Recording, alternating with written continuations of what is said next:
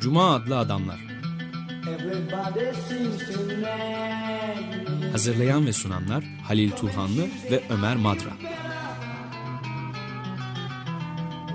Katkılarından dolayı Cross kalemlerine teşekkür ederiz. Wednesday just don't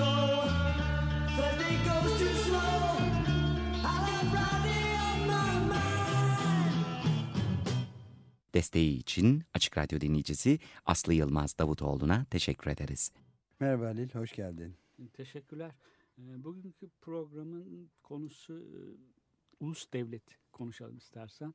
E, Devleti de- bir örgütlenme olarak e, çok pek çok konuda pek çok programda konu edindik. Ama do- programın tek konusu olmamıştı.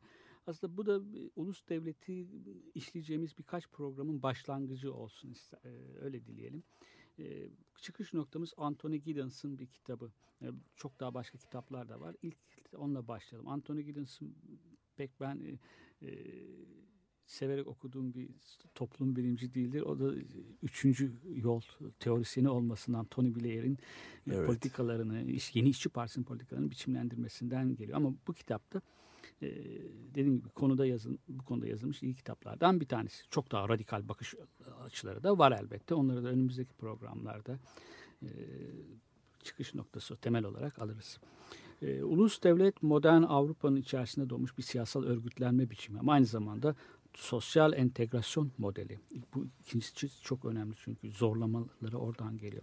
Avrupa'ya özgü bir örgütlenme biçimi ama aynı zamanda da evrensellik kazanmış. Daha Avrupa feodalizminin içerisinde yavaş yavaş biçimlenmiş.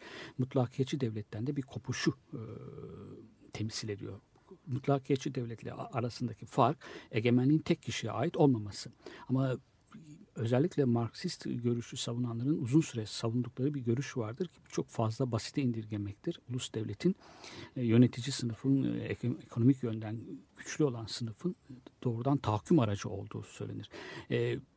E, Evet yani Av- Avrupa'da modernliğinin içerisindeki bütün e, kurumlar kapitalizmden biçim e, kapitalizm etkili olmuştur biçimlenmelerinde. Yani Avrupa modernizmini, modern zamanlarını, modern kurumlarını yaratan kapitalizmdir. Kapitalizm güçtür. Ama kapitalizm sadece ekonomik bir güç olarak ekonomik düzeyde ele almak e, doğru değil. E, Kültürü, kurumları e, daha başka düzeylerde de incelenmesi, irdelenmesi gerekiyor kapitalizm.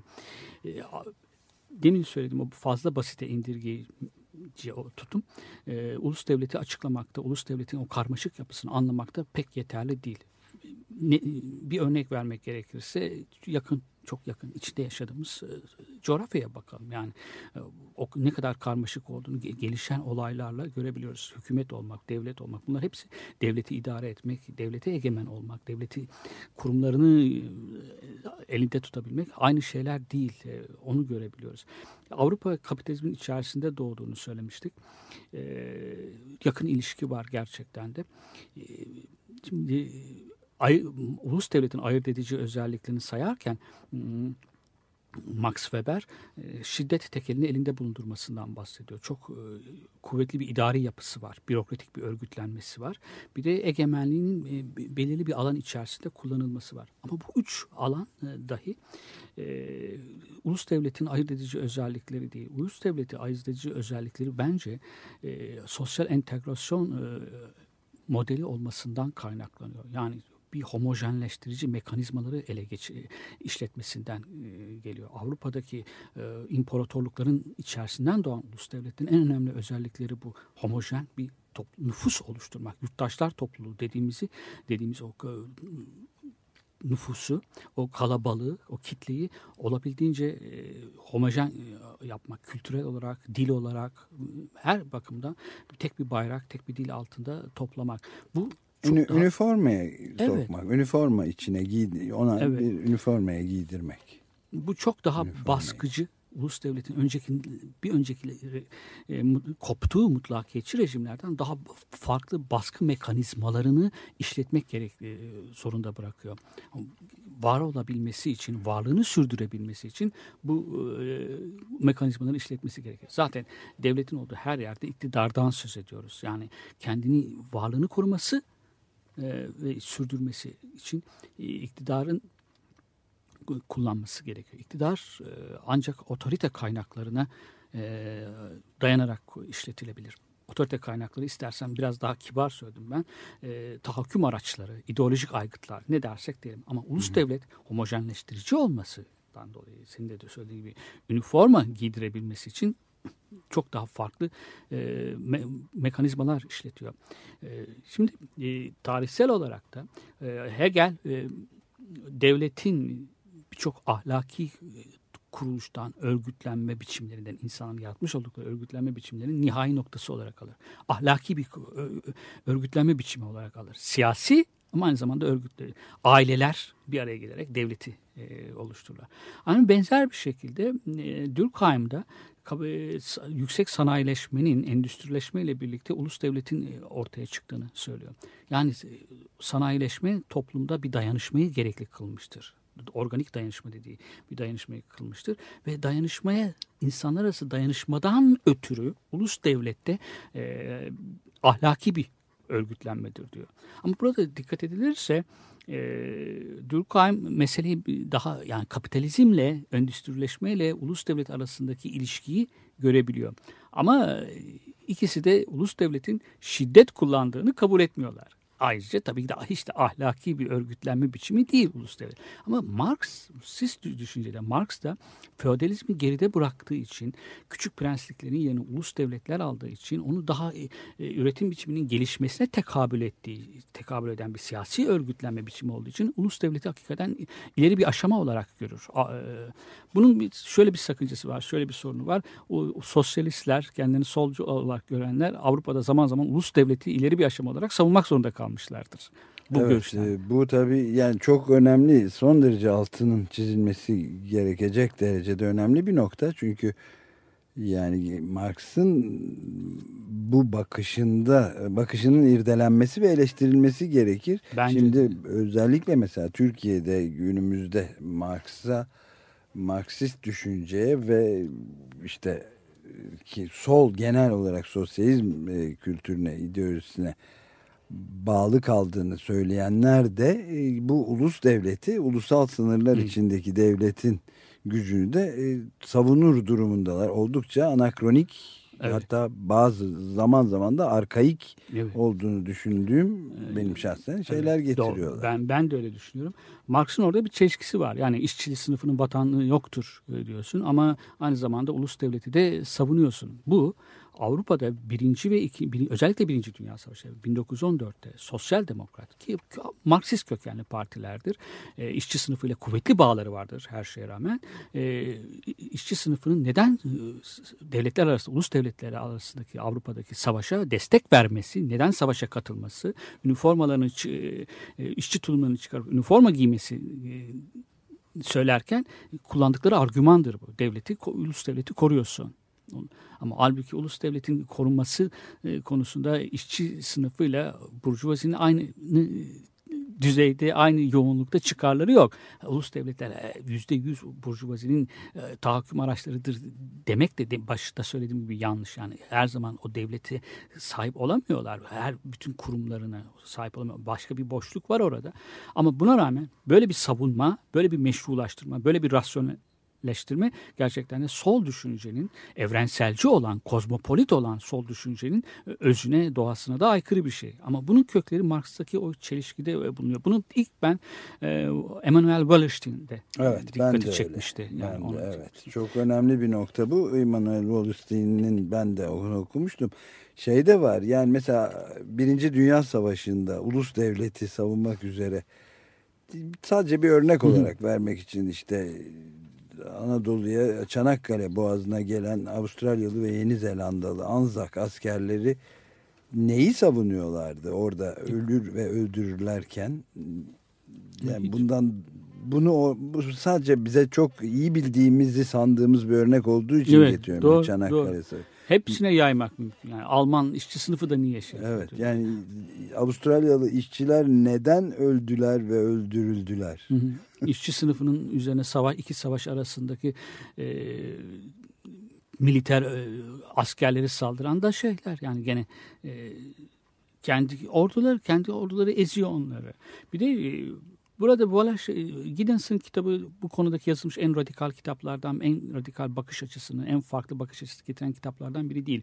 Ama e, ulus devletlerin e, kendileri iç pasifleştirme dedikleri, iç pasifleştirme olarak kavramlaştırdığı bir olgu var. Yani o homojenleştirme süreci içerisinde e, itaatkar bir nüfus, e, yurttaşlar topluluğu oluşturuyorlar. Bunun bu işleyen mekanizmalar her zaman şiddeti çıplak olarak göstermiyorlar. Yani e, yasaların varlığı, yargıç, yasa, polis bunun varlıkları dahi bir şiddettir. Yasa eğer şu kanuna uymazsan cezalandırırsın diyor. Burada bir tehdit de bir insanı tehdit etmekte de bir şiddet vardır.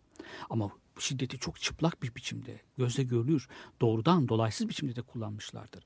Polis ve askeri gücün birbirine ayırt edilmediği dönemlerde özellikle, kopmadığı dönemlerde ordu sadece bir ulus devletin bir başka ulus devletle savaşmasında değil, içte de e, ulus devletin e, tehlikeli sınıfları, tehlikeli unsurları bastırmada, onları etkisiz kılmada kullanılmıştır. Hala da kullanılmaktadır liberal devletler, şimdi ulus devletler, Avrupa'nın ulus devletleri liberal devletler olmuş olarak evrilmişlerdir. Çoğulculukla övülürler. Ama totaliterlik diyor e, Anthony Giddens ona katılıyorum. Belki de en e, üzerinde durulması gereken e, yeri orası. Avrupa'nın ulus devletleri de dahil, da, dahil bütün e, ulus devletler, Avrupa dışındakiler özellikle daima totaliterlik e, eğilimleri taşırlar. Yani totaliterlik ulus devletin bir e, e, eğilimidir. Totaliterlik 2. Dünya Savaşı'ndan sonra kullanılan bir terim. E, Soğuk Savaş jargonuna ait bir sözcük gibi kullanılabilir, düşünülebilir. E, liberal e, Batı kendini Doğu Avrupa'dan, Sovyetler Birliği'nden ayırt edebilmek ya da 1920'lerin 1930'ların Almanya, Nazi Almanyası, Faşist İtalya'dan ayırt etmek için kullandığı bir terimdir. Ama bu terimden kendileri de çok muaf değiller, çok uzak değillerdir. Yani otoriterliğin, totaliterliğin pardon tanımlarını verirken bu tanımlar Avrupa'ya da uyuyor diyor. Yani sadece bir Duce'nin ya da bir Führer'in başa geçmesi e, totaliterlikle şey değil, e, ölçtü değil. Totaliterlik bir polis devleti. Yani liberal devletler kolaylıkla da polis devletine dönüşebilirler diyor. Bu benim e, katıldığım bir düşünce. Yani, yani kendisine komünizm uyguladığı adını veren e, Sovyetler Birliği Stalin döneminde evet yani totaliz, totalitarizmin belki de Hitler'le yarışabilecek tek örneği. En şahikasına çıktı. Evet. Yani milyonlarca insanın ulus Doğru. devleti savunma Doğru. adı altında. Fakat ben sözünü kesin. Bir şey. Yok yani e, telef edildi. Şey. Stalin'e şey. gitmek e, yani Stalin'e daha da önce gitmek lazım. Evet, yani 1917 Ekim'inden e, çok kısa bir süre sonra iç savaş e, vardı. Doğru düşmanlarıyla çevrilmişti Sovyetler Birliği ama Sovyetler ama e, bütün bunlar bir polis devleti, gizli bir polis ajanı örgütü kurmayı büyük bir bas, muhalefeti baskı altında tutmanın da gerekçesi ve bunu devamlı kılmanın şey oldu, vesilesi oldu aslında. Dolayısıyla Stalin'den de önce başladığında kanısındayım ben. Evet, yani evet, Bolşevik yani. Bolşeviklerin başlangıçtan beri böyle bir düzen kurmak niyetinde oldukları e, kanısındayım. Ama e, Giddens'ın doğru. Yani Sovyetler Birliği ve Doğu Avrupa totaliter devletlerin örnekleri. 1920'lerin 1930'ların Avrupa'sındaki kimi örneklerle birlikte. Ama 1970'lerde de totaliterlik Avrupa'da çok uzak değil. Yani o klasik totaliterlik terimini biraz daha genişletmek lazım. Dar alanda almamak lazım. Ya da polis devleti diyelim. Yani 1970'lerde Avrupa'da e, muhalefetin yargısız infazlar yapıldı. İnsanların dinlendiği. Bunlar da totaliterliktir. Her türlü muhalefetin bastırılması, e, yargı önüne çıkarılmadan e, öldürülmesi insanların, onun haklarında hüküm verilmesi ve bunun yerine getirilmesi, infaz, yargısız infaz dediğimiz olay. Sartre'la konusu ilgili programda söylemiştik. Sartre'ın Avrupa'daki şiddet e, uygulayan toplulukları, kimilerin terörist diyor. Ben terörist yerine nihilist topluluklar, örgütler demeyi tercih ediyorum onlara. Kızıl Tugaylar gibi. Mesela onlar şiddeti savunuyorlardı. Şiddeti mücadele biçimi olarak görüyorlardı ve Sartre da onları savundu. Fakat Sartre şöyle bir şey yaptı, e, söylemişti. Onu orada e, dile getir, getirmemedik. E, Avrupa devletlerinin de bu insanlara karşı birçok haksızlık yaptığını, Steinheim bunlardan bir tanesidir mesela. Yani 1970'lerin Avrupa'sında pek çok yerde bu örgütlerle mücadele ederken devletin büyük bir terör uyguladığını, bu terör uygularken totaliterliğe kaydığını e, söylüyordu e, Sartre. Bu totaliterlik karşısında bu onların meşru savunma yaptıklarını ya da hoş görülebileceğini çünkü arada bir asimetri var orantısız güç var yani. O, Sartre o anlamda o, o örgütlere arka çıkmıştı. Onu vurgulamak gerekiyor aslında. Evet. Yani e, şeyin Anthony Giddens'ın söylediği doğru. Avrupa'nın liberal devletleri de totaliterlikten çok uzak değiller. Fransa'daki totaliterlik örneği değil ama çok demokratik örgüt e, liberal toplumun değerlerine uydukları söylenmez. Fransa'daki son romanların sınır dışı edilmesi olayı gibi. Evet bunu devam edeceğiz ama şimdi bir e, müzik parçası dinleyelim. Azita'dan dinleyeceğimiz parçanın adı Yours for Today. If I was the next one born, could you or could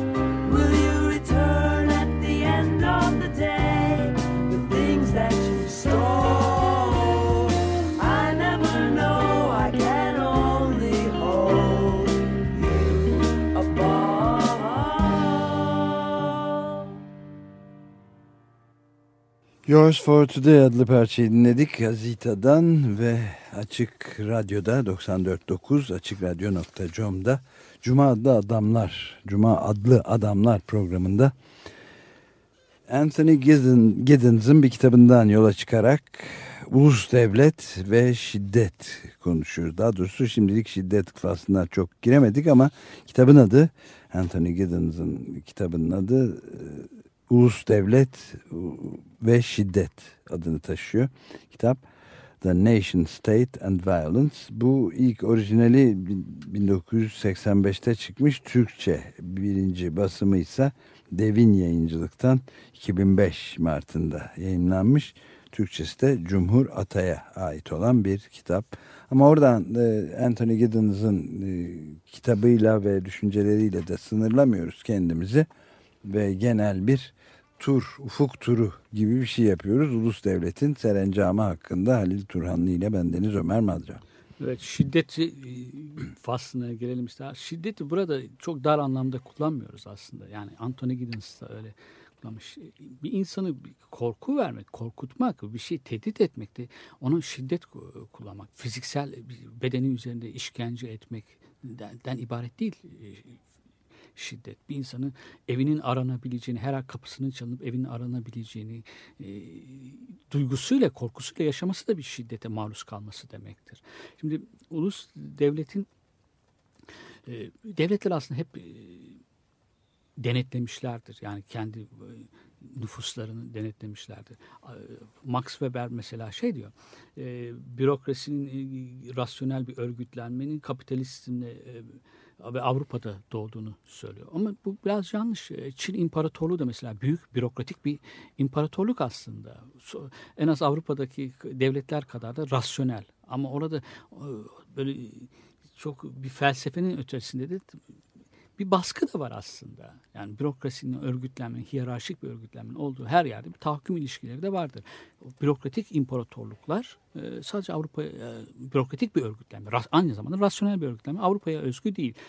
Şimdi devletin olduğu her yerde bir denetim vardır dedik. Yazıyla birlikte aslında yazı denetimin e, araçlarından bir tanesi. Yani kayda geçme, bilgi toplama, e, onları depolama ve yeri geldiğinde de kullana, kullanmak.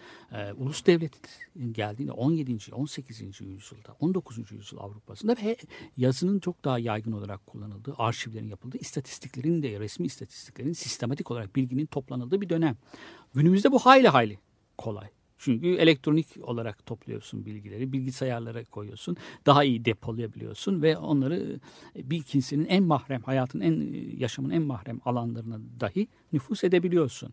Bu yüzden bilgi toplamak e, daha kolay. Ama zaten o idari yapısının çok yüksek, ulus devletin özelliği şu diğer devletlerden farklı olarak modern devletin yüksek derecede bir disiplinli bir toplum. Diğerlerinden daha disiplinli. Bu da daha örgütlü olması, idari yapısının daha kuvvetli olması, tahakküm araçlarının, e, e, otorite kaynaklarının daha etkili biçimde kullanılması. Bunu bunu böyle bir kullanmak, böyle bir işleyiş etkili işleyiş içinde olabildiğince fazla bir bilgi sahibi olmalısın kişiler hakkında. Ulus devlet bunları günümüzün devleti, modern devlet bunları hayli hayli e, başarıyor. Çok başarılı bu konuda. E, bunları kullanmak, resmi istatistikleri kullanmak aslında bir yerlerde senin hakkında pek çok bilgi bildiği olduğunu bilmek bile biraz bir ürkütücü bir şey. Yani benim hakkında ne kadar çok şey biliyor. Hatta tahmin etmediğin kadar çok şey biliyor. Birden çıkıveriyor onlar. Senin kendi kendi Unuttuğun hakkında bir şey çıkıyor. unuttuğun bilme hatta belki de bilmediğin bilgileri ama yani bu illa yanlış olması da gerekmez.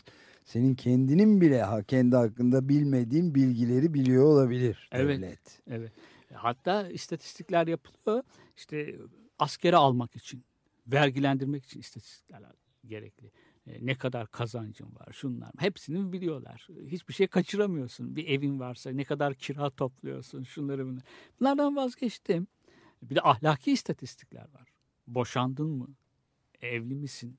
Bunları soruyorlar insana. Bir de e, sana sormadan araştırma yapıyor. İntihar, bir toplumdaki intihar oran, ola, ola- oranlarını, suç oranlarını, suça yatkınlığı olup suç işleyebilir mi? Bütün bunları araştırıyor. Hangi aktivitelere katılıyorsun? Evet, bridge, mi, hepsini, bridge hepsini. mi oynuyorsun? İklim yürüyüşüne mi katılıyorsun? Her, Hepsini. her şeye yani 20 yıl önce bir yerde söylediğin bir toplantıda çıkıp söylediğin bir şey bir gün karşına çıkabiliyor. Sen ne söylediğini unutmuşsundur. Yani o toplantıda söylediğin düşünceler 20 yıl sonra saçma da bulabiliyor. Evet, değişmiş de Evet.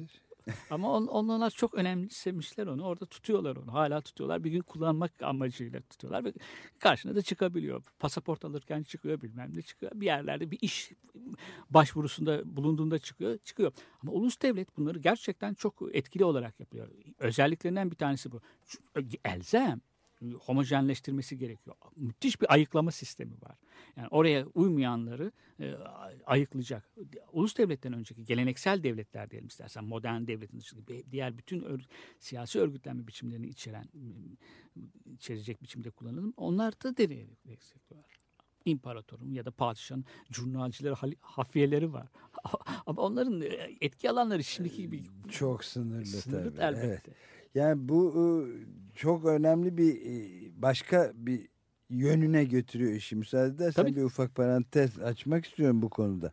Şimdi ulus devlet deyince biz zaten özellikle bizim kuşağımız ve bi- bizim çocuklarımız filan başka hiçbir şey görmemiş bir kuşak. Evet. Yani ulus devleti o yüzden de yani biz doğduğumuzdan e, ölene kadar ulus devletten başka bir gerçeklik, uluslararası ve dünya gerçekliği tanımadık bu Hı hı. anlamda siyasi proje olarak.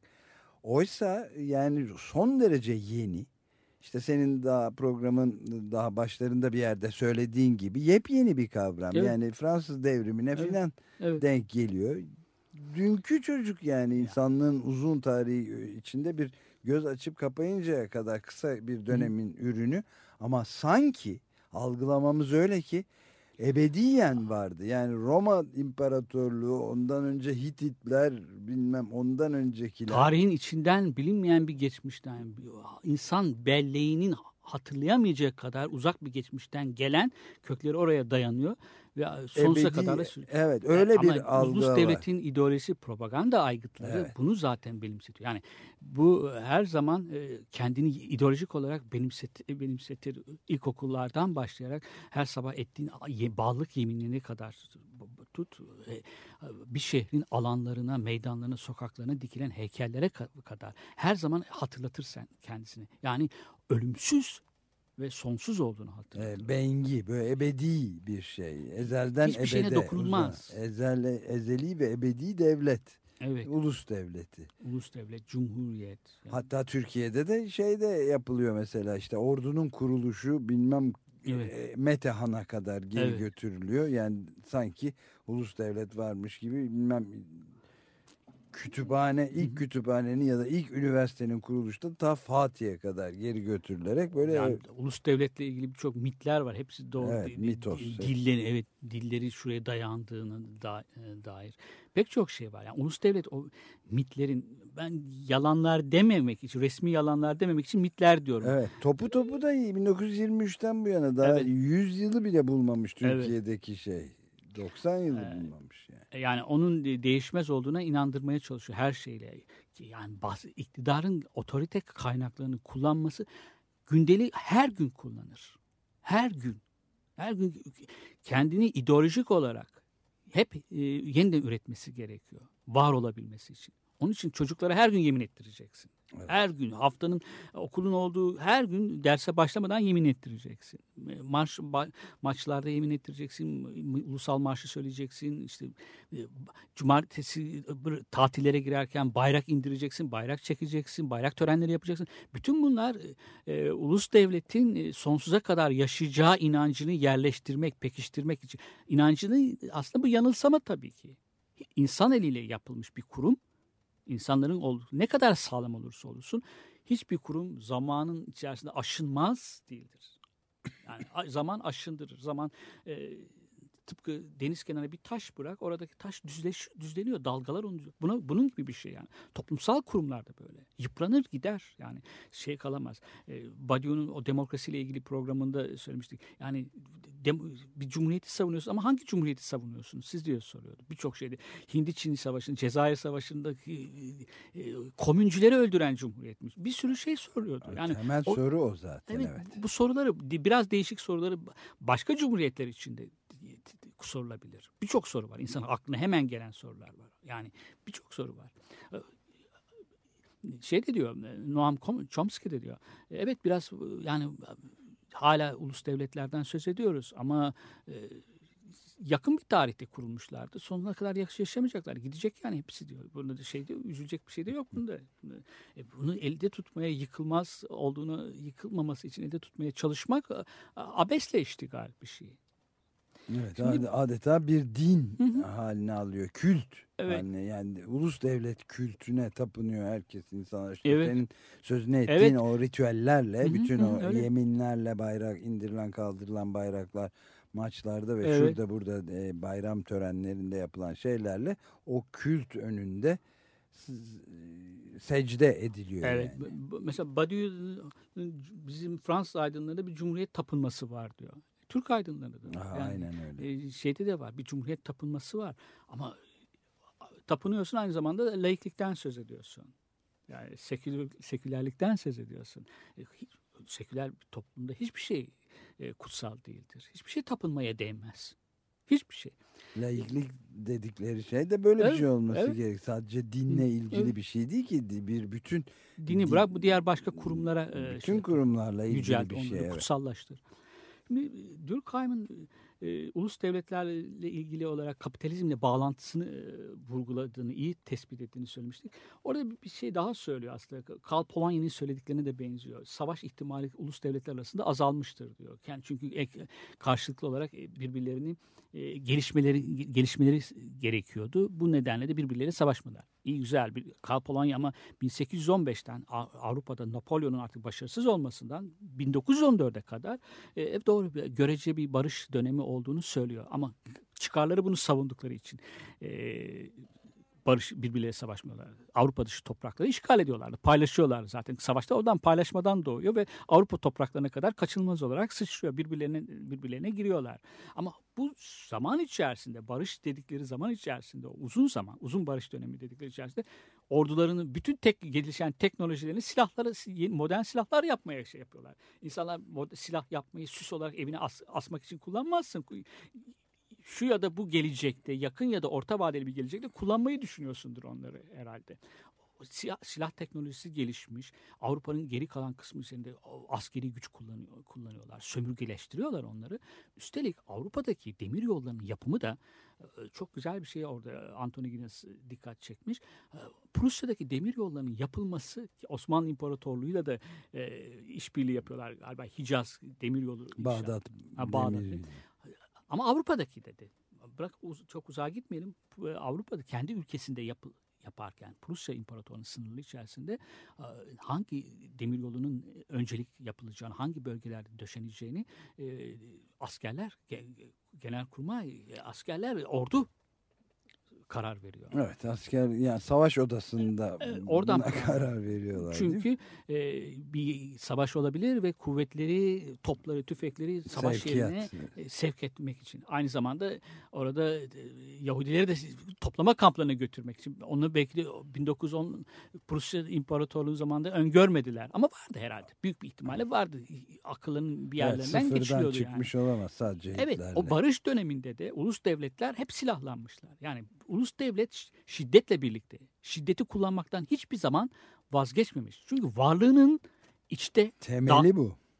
Ve şimdiki zaten e, bir ara ver- vermeden önce bir de şunu da söyleyelim belki şimdiki durum daha da şeddeli bir şekilde Evet. böyle yani e, en yüksek oranda milletin e, ulus, ulus devletlerin ticari e, savaş ticareti yaptıkları Evet.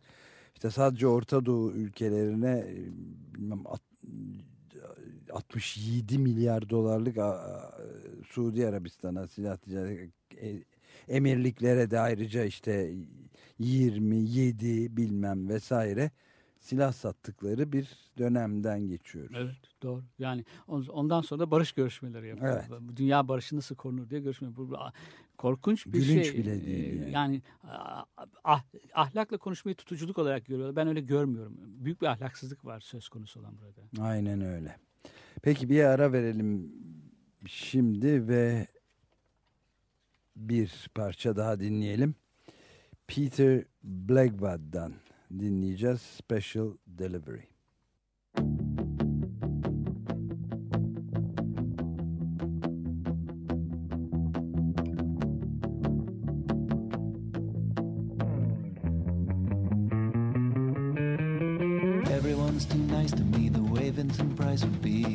Midnight coming on. They say everything twice to me. They look me in the eyes and say, We love you like a son. We love you like a son, but it's just sinister diplomacy. And anyone with eyes can see they're leading me on.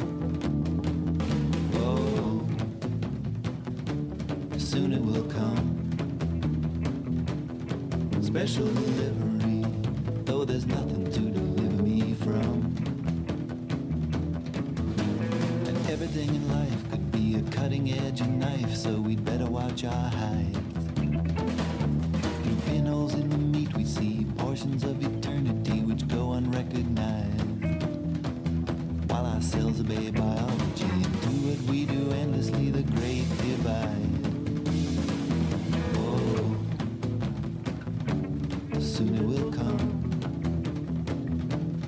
Special delivery, though there's nothing to deliver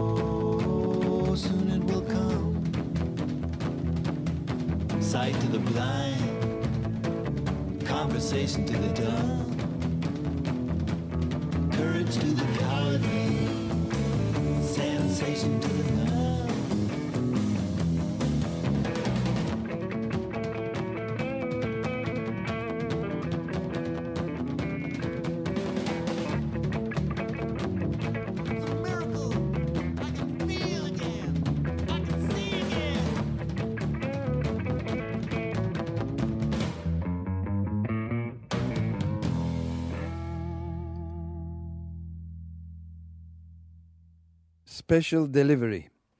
Peter Blackwood'dan dinledik. Cuma adlı Adamlar programındasınız. Açık Radyo 94.9 ve aynı zamanda da açıkradyo.com'dan da yayın yapmakta oluyor. İnternet üzerinden de yapmakta. Ve orada ulus devlet ve şiddet konusunu e, konuşuyoruz Halil Turhanlı ile birlikte. Elimizde de bugünkü programda bulunan kitap e, örnek kitaplardan biri bu tabii. Yani konu çok son derece geniş ve karmaşık bir konunun üzerinde yazılmış ilginç kitaplardan biri Devin yayınlarından e, çıkmış Anthony Giddens'ın Ulus Devlet ve Şiddet kitabı Cumhur Atay'ın Türkçesiyle. Evet. Ee, Avrupa'da 1815'te 1914'e kadar bir göreceli bir barış dönemi olduğunu söylemiştik. Bunu de tespit ediyor. Evet. Ee, Napolyon savaş Napolyon Avrupa'da büyük bir imparatorluk kurmak istiyordu. Avrupa'nın süper devleti. Ama Avrupa hep bölünmüş zaten. Yani ulus devletler ortaya çıkmadan önce de e, mutlakiyetçi Avrupa'da da küçük küçük prenslikler var. Ama ulus devletler Avrupa'yı çok da katı bir biçimde e, bölüyorlar. E, bu Napolyon'un e, başarısızlığından sonra aslında e, şimdi ona da tes- değinmek gerekir.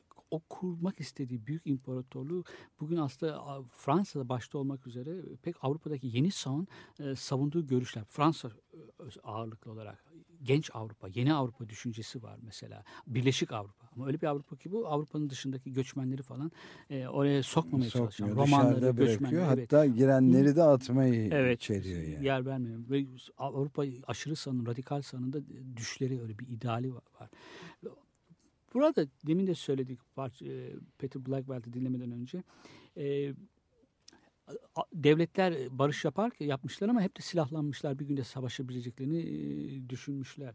Şimdi Avrupa'da devletlerden, ulus devletlerden vazgeçmedikçe bu sistem korunduğu müddetçe barışın mümkün olması, barış mümkün olamaz o tarihlerde. Yani Milletler Cemiyeti bu bakımdan Avrupa'daki devletlerin, ulus devletlerin bütün egemenlik haklarını savunuyorsun. Olduğu gibi koruyorsun. Hatta pekiştiriyorsun. Daha yeni devletlerin, sosyalist Yalta ile birlikte, anlaşmasıyla birlikte sosyalist devletleri de bunların içine dahil ediyorsun. Ve barış e, kurmaya çalışıyorsun. Bunu herhalde imzalayanlar da çok mümkün olmadığını görüyorlardı. Çünkü ona adını güç dengesi diyorlar senin benden çok çok daha iyi bildiğin bir konu. Am- realist po- politika uluslararası ilişkilerde. Evet, real politik. Ha, real politika.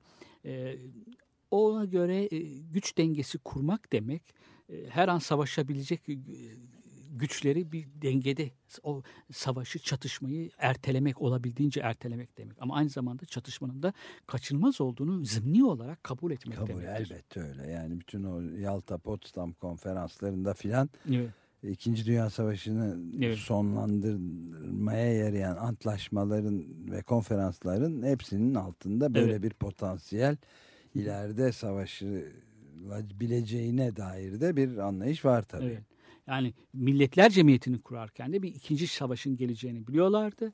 Ee, ama daha sonraki ikinci Dünya Savaşı'ndan sonra Yalta ile birlikte e, bir soğuk savaş başlıyor zaten. Gergin bir dönem başlıyor ama orada bir güç dengesi kuruyorlar. Yani ulus devletlerin tanıdığı müddetçe uluslararası ilişkilerin baş aktörleri olarak ortada oldukları müddetçe çatışmanın açık çatışmaların, çatışma olmazsa gergin, uluslararası gerginliklerin e, varlığını koruması, sürdürmesi e, kaçınılmaz e, oluyor.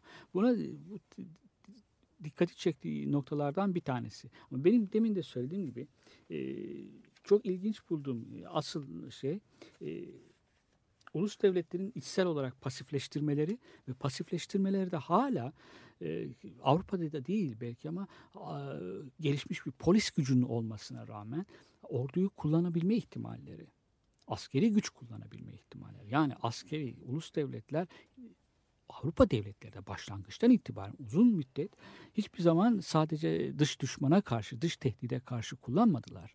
İçte de e, askeri gücü e, kullandılar. Polisle askerin ayrışmasından sonra dahi kullandılar. Ama bugün de dünyanın pek çok yerinde ki ulus devlet programın hemen başında söyledik. Avrupa'ya özgü bir örgütlenme biçimi, siyasi örgütlenme biçimi ama evrensellik kazanmış. Bütün e, iki, İkinci Dünya Savaşı'ndan sonra 1950'lerde bağımsızlığını kaza, yeni kazanmış bütün e, halklar bir ulus devleti devlete sahip olmak istiyorlar. Ulus devlet kurmak ve gel, iktisadi gelişmelerini e, tamamlamak istiyorlar. Evet. Böyle bir idealleri vardı. Ama oralarda da hep e, askeri güç daima oldu. Yani asker, bağımsızlık so- sonrasında da e, oradaki yönetimler, yüksek o idari yapının içerisinde askerler e, he- her zaman ordu söz sahibi oldu. Avrupa'nın dışındaki bu çok yakın bir tarih aslında. Yani ikinci e, geçen yüzyılın ikinci yarısından bahsediyoruz. 1950'lerde hatta 1960'larda hatta 1970'lerde de Portekiz'in e, sömürgelerini kaybetmesinden sonra e, üçüncü dü- dünya ülkeleri dediğimiz pek çok ülkede kurulan e, yeni devletler e, orada da askeri güç daima oldu. Avrupa'da başlangıçtan itibaren Avrupa için geride kalmış bir şey. Avrupa liberal devletlere dönüşmüş bir vakitte. Otoriter, totaliter bir devlet e, eğilimler gösterebilir. Bir polis devleti olduğu dönemler olabilmiştir. Orada bir ordunun artık yok. Ama ulus devletin sadece Avrupa ile sınırlı değil. e, Avrupa dışındaki yerlerde de hala e, ordunun siyasi hayata müdahalesi söz konusu olabiliyor. Ulus devlet buna ihtiyaç duymuştur. Dün de duymuştur. Avrupa dışı toplumlarda da bugün de kendini pekiştirmek için iktidarını, kendini yeniden üretebilmek için buna ihtiyaç duyar diyor. Yani askeri güçle ulus devleti arasındaki o bağı vurguluyor. Ya burada önemli bir başka nokta daha var. Bir küçük bir parantez daha açmama izin verirsen. Yani şöyle bir şey var. Ee, bu yeni tip liderler türemeye başladı. İşte Berlusconi, Putin. Ee, bu ulus devlet işte demokrasi içinde ama ulus devletin bayağı otoriter. Evet. Bunların arasına e, şeyi de katabiliriz. Yani Erdoğan'ın da tek karar alma kendi partisi içinde de ve hükümet içinde de onun kendisinden başka fazla kimsenin karar alır gibi görünmediği durumlar var. Ve Evet. bu da bir ciddi tehlikede yaratıyor denebilir herhalde. O tehlikeyi ben farkındayım. Muhtemelen sen de söylediğine göre sen de farkındasın. Yani bizim ya da bize yakın düşünen pek çok kişi de farkındalar. Doğru. Ee, Ama bu tehlike sadece e, Tayyip Erdoğan'la bu- bugünkü başbakanla ilgili değil. Bence rahmetli Özal'ın da böyle bir eğilimi var. Evet vardı tabii. Yani Çok onun da bir doğru. başkanlık rejimine gitme şeyi vardı. Bir yandan da demokrat gibi görünüyordu. Yani onu onu e, siyaset böyle bir şey zaten. Bakışı bakabilmek ve olumlu ya da olumsuz yönlerini görebilmek, topyekun mahkum etmeden görebilmek, e, iyi yönlerini çok fazla abartmadan ama kötü yönlerini de tabii görebilmek. Yani iyi yaptığı olumlu birkaç adımın bu senin söylediğin o tehditleri muhtemel tehlikeleri görmemesi de engel olmaması lazım. Öyle var. Ya Avrupa'da da var. Sadece Türkiye ile ilgili sınırlı değil. Avrupa'da da var. Batı dışı toplumlarda çok daha fazla var yani şeyde. E, ama demokrasi böyle bir şey. Yani hep mücadele edeceksin. Evet, yani aynen öyle. tehlikelere karşı mücadele. Yani, Yani, şeyde çok daha zor tabii. Yani adı demokrasi olmakla beraber hiç alakası olmayan Rusya ya da e, adı bile o, olmayan Çin gibi ülkelerde çok daha zor bu eğilimlerle mücadele etmek şüphesiz evet ki yani. tabii. Yani Evet. e, ama demokrasi geleneği o daha kuvvetli olan Avrupa'da bugün liberal e, demokrasileri Avrupa'nın liberal demokrasileri de e, polis yöntemleri kullanıyorlar. Yani e, demokrasiyle bağdaşmayan birçok önlemler alıyorlar. Kendi nüfuslarının dışındaki azınlıklara, göçmenlere karşı kullanıyorlar. Yani onlar da her şey e, o liberal devletse e, her şey e, dört dörtlük mükemmel değil. Yani onları da görebilmek lazım. Ya şunu sö- kabul etmeli, edilmeli. Ulus devletleri daima az ya da çok yoğun ya da daha düşük yoğunluklu olarak daima bir tahakküm mekanizmaları işliyor. Şiddet mekanizmaları. Toplumun derinliklerine nüfus etmiş bir şey var. Çünkü devlet, devletin doğası gereği normatif bir şeydir. z- Zorlama vardır. Yani kurallara uymaya zorlar seni. Kuralları istikrarlı, sistemli ve sürekli bir denetim kurar. Kendi varlığını koruyabilmek için, kendisini yeniden üretebilmek için, var olabilmek için korur. Bağımlılık ilişkisi tesis eder. Yani yurttaşlarıyla kendisini çok, en çok bağımlı olanları makbul yurttaş say- sayar. Onları ay- ayıklar içerisinden yurttaşlarını. Ama bu e, aynı zamanda e, şeye karşı e, böyle bir tahakküm rejimlerine karşı, tahakküm mekanizmalarını hem deşifre etmek hem de onlara karşı direnmek için e, direnme şeyini veriyor, e, görevini veriyor insanlara da. Yani eğer demokrasiden yanaysan, eğer özgürlüğüne düşkünsen, eğer özgürlükten yanaysan, sadece kendinin değil, diğer insanların ötekileştirilmiş olan insanlardan yanaysan, evet ulus devlete karşı kim bu tahakküm uyguluyorsa ona karşı mücadele. Ulus devlette e, e, demokrasiden yana Evet. olanların e, hedeflerinden bir tanesi açıkçası. Evet şimdi bir müzik din- dinlemek için bir ara daha verelim ve kulak vereceğimiz parça Tears Fall Away adını taşıyor. Chris Dee'nin Divine Horseman. Chris Dee ve Divine Horseman'dan dinleyeceğimiz bir parça.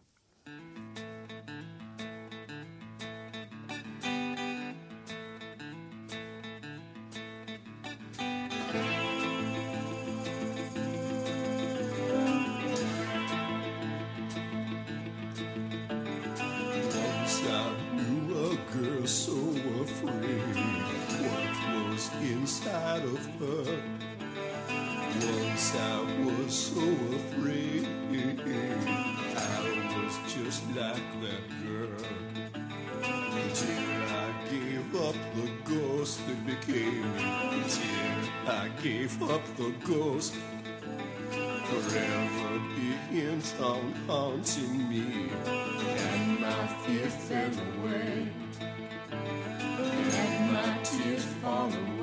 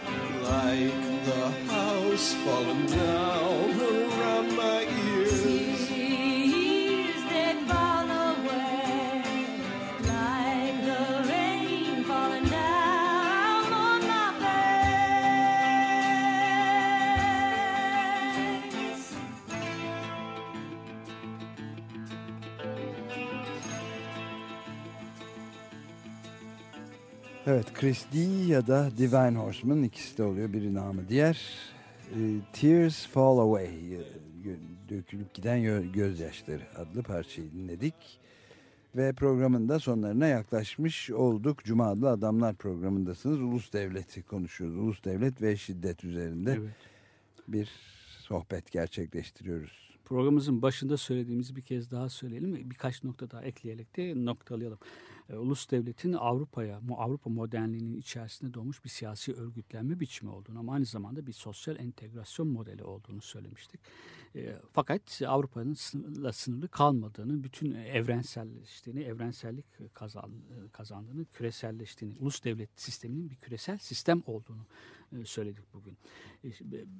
Bu böyle bir tespit, böyle bir gerçeği saptama e, demin parçayı takdim etmeden önce sen de söyledin Avrupa'da da görülüyor ama Avrupa'nın dışındaki topluluk e, ulus devletlerde de hala e, to- ulus devlet için Anthony Giddens'ın da vurguladığı üzere e, askeri e, askerin e, idari yapı içerisinde etkili olmuş olması ve ya da o totaliter demokrasi dışı demokrasiyle bağdaşmayan e, uygulamaların da görüldüğünü e, söylemek gerekiyor.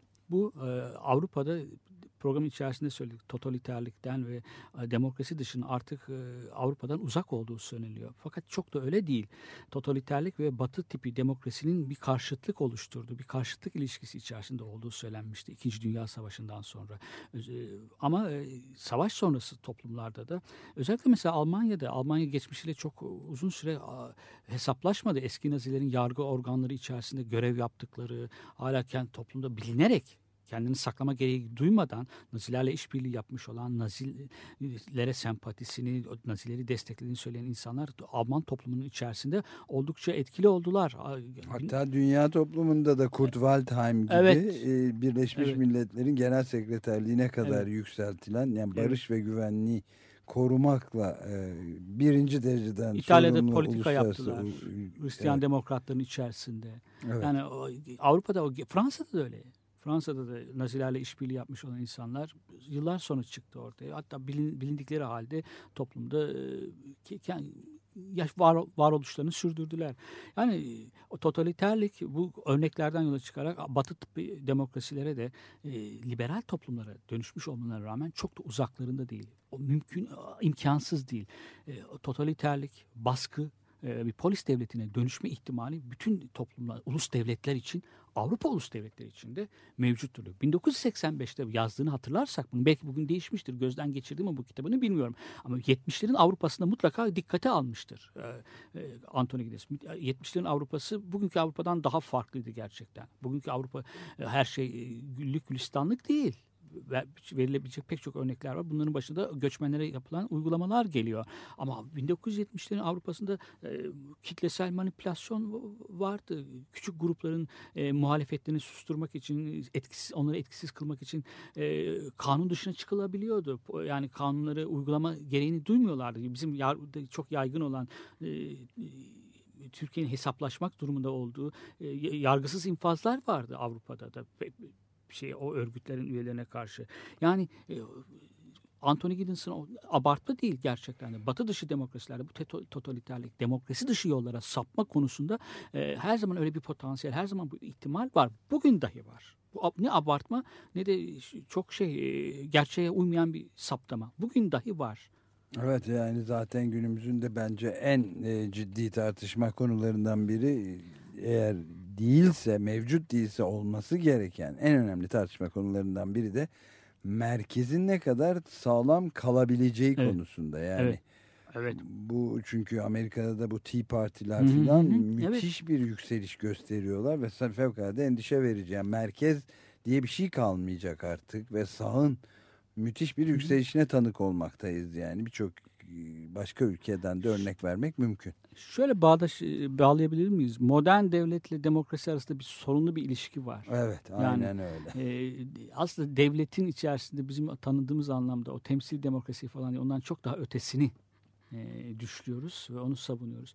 Öyle bir demokrasinin devlet çatısı altında gerçekleşmesi zaten öyle bir demokratik hayatın, bir yaşam biçiminin e, devlet çatısı altında yaşa, e, gerçekleşmesi, hayat gerçeğe dönüşmesi pek bana mümkün görünmüyor zaten. Sorun da orada. Evet çok bıçak sırtı bir ilişki. Evet peki burada toparlayalım herhalde artık e, ve bitirirken de Neil Young'dan e, Crime in the City adlı şarkıyı dinleyeceğiz ve bu şekilde de sona erecek programımız.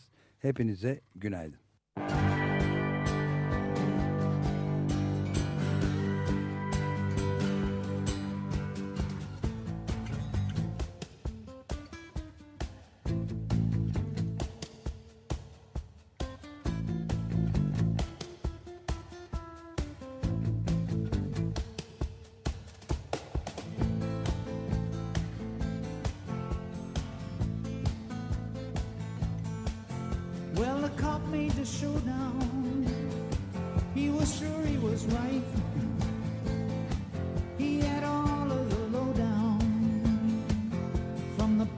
kissed last night. His best friend was a robber, and his wife was a thief. All the children were killers.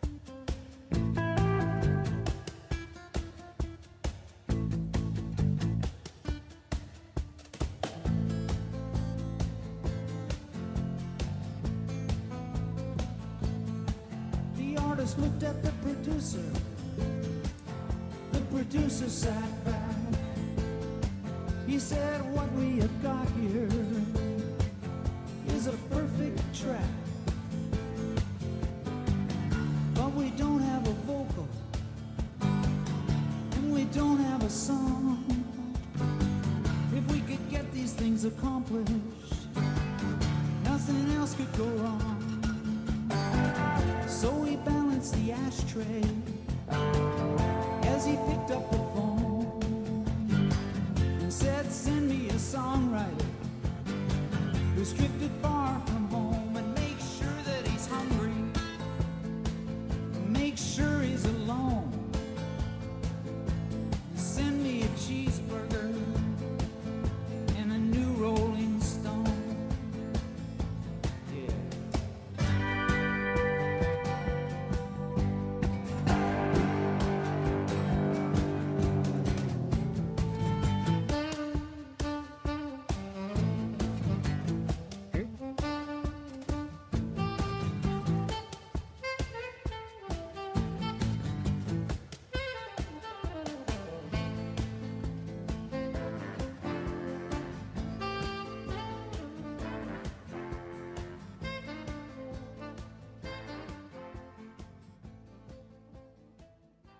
Desteği için Açık Radyo dinleyicisi Aslı Yılmaz Davutoğlu'na teşekkür ederiz.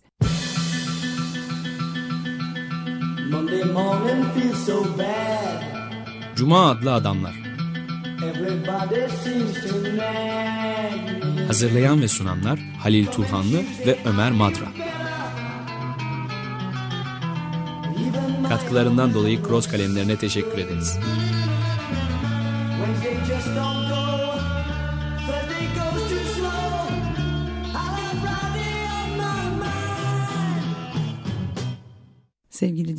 Haber, Cuma adlı adamlarda bu hafta 1 Ekim 2010 tarihli programı dinlediniz. Kainatın tüm seslerine Açık Radyo. Müzik